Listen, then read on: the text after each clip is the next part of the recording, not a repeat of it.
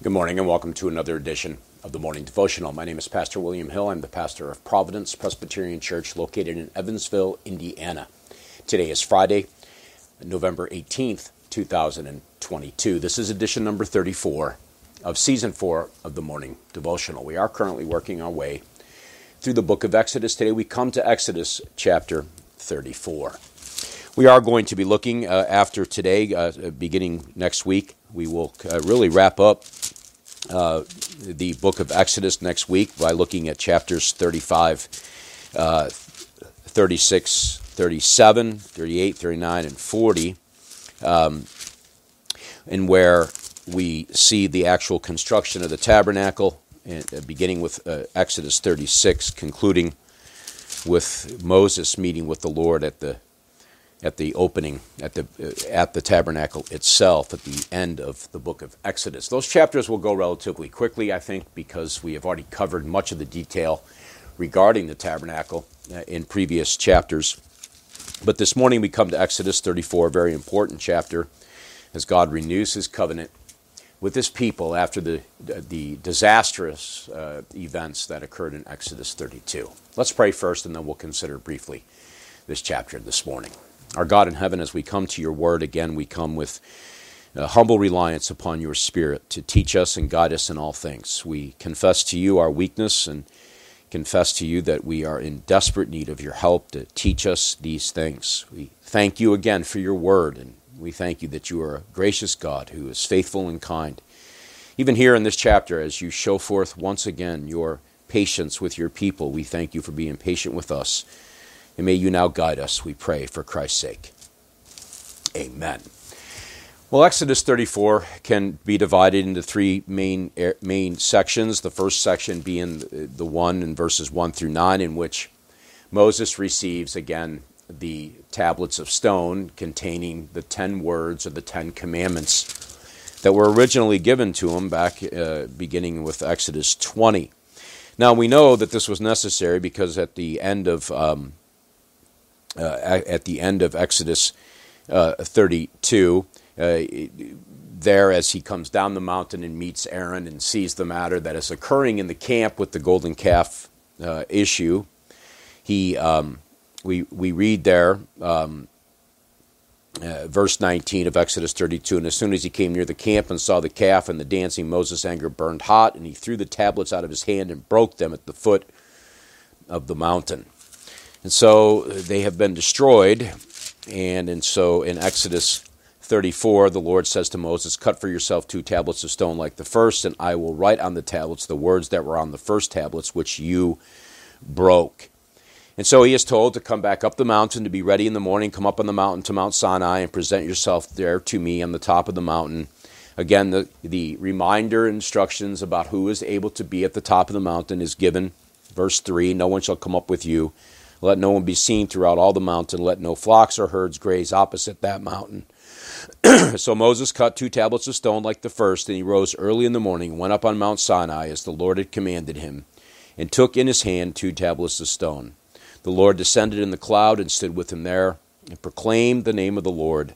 The Lord passed before him and proclaimed, The Lord, the Lord, a God merciful and gracious, slow to anger, and abounding in steadfast love and faithfulness keeping steadfast love for thousands, forgiving iniquity and transgression and sin, but who will, by, who will by no means clear the guilty, visiting the iniquity of the fathers on the children and the children's children to the third and the fourth generation.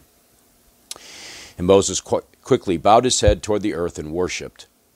Now, it's interesting here as God reveals himself once again to Moses and he shows him something of his character.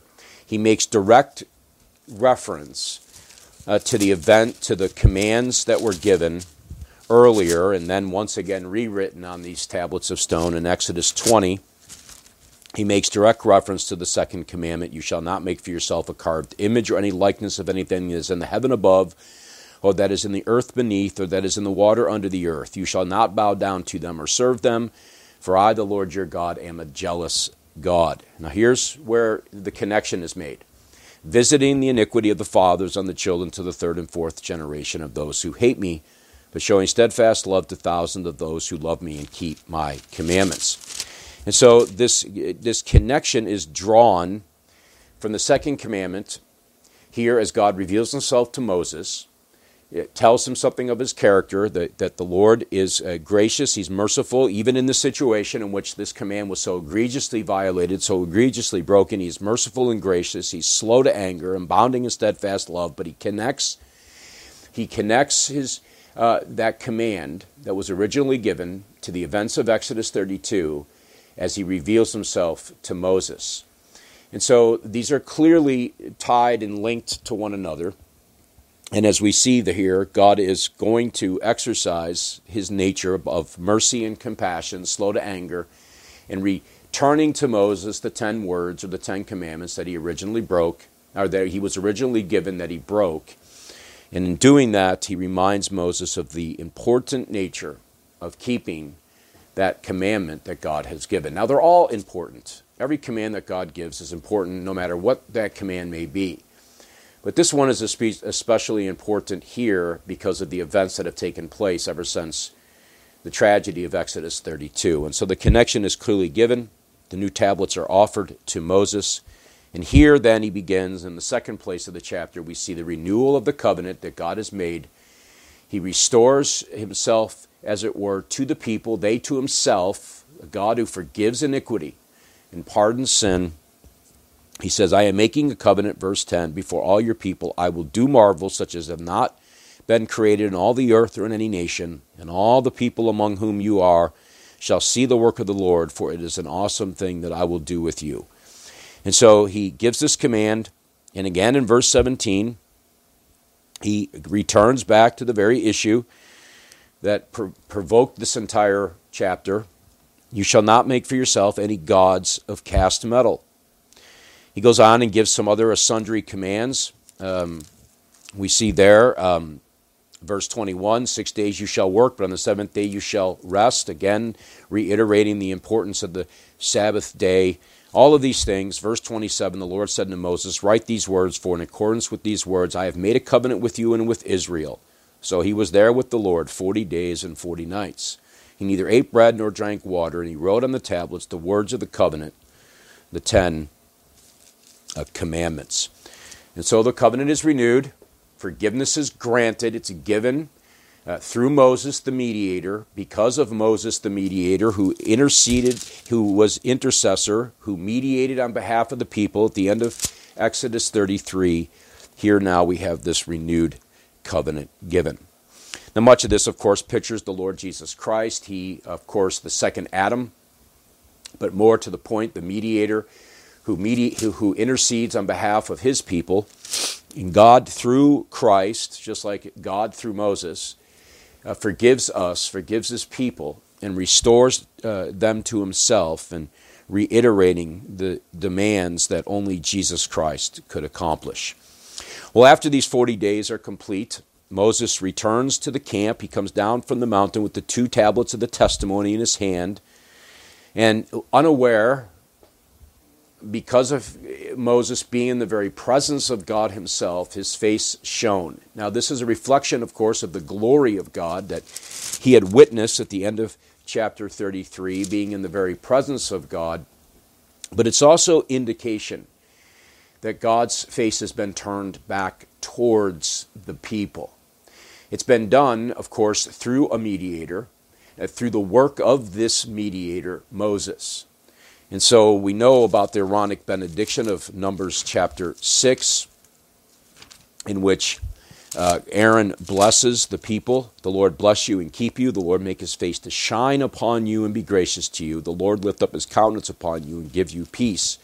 The Lord's face had been turned away from the people he tells Moses to get off the mountain, for your people have profaned themselves. They had selves, they had done evil and wicked in the sight of the Lord. His face has been turned away from them. He sets out to destroy them. Moses intercedes on their behalf. He pleads with the God of heaven. He relents of his determination to destroy the people and begin start over with Moses. He reveals something of his glory to Moses. And as Moses pleads for the sake of the people, God restores them to himself and in that shining face of Moses, we see that very glory, that glorious picture of the Lord Jesus Christ. He, the one who has restored to restored uh, us to His Father through His shining faith of face of being in the very presence of God and offering up of himself a sacrifice for our sin. And so Moses is, is um, reflecting this very glory of God in his face. The people, of course, are afraid of that, and they uh, ask him to veil his face whenever he would go in and speak with the Lord. But it is very much a, very much a picture of God's countenance now being turned, his face being turned to his people once again. Now, brothers and sisters, that's what the Lord does for us. There are times when we sin, sometimes we sin egregiously. There are times when we break God's commands. There are times when we break the second commandment. We sin daily in thought, word, and deed. But we never lose the favor of our Father not because of us, but because of the, of the mediator, the Lord Jesus Christ, who has offered himself a sacrifice for our sin. And it's in his shining face that the Father, our Father in heaven, beholds us and accepts us and sees us as precious in his sight, his treasured possession, the apple of his eye. And so here a, it's a glorious picture of God's restoring his people, forgiving his people, but he does it through a mediator. He does it through Moses, as a type of Christ who pictures he who would come, that would come and do it for us, the Lord Jesus Christ himself.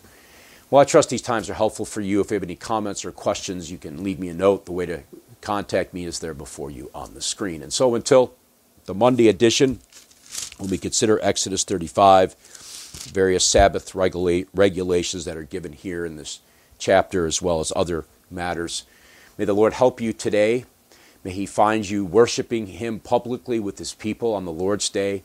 May you seek to serve Him. God bless.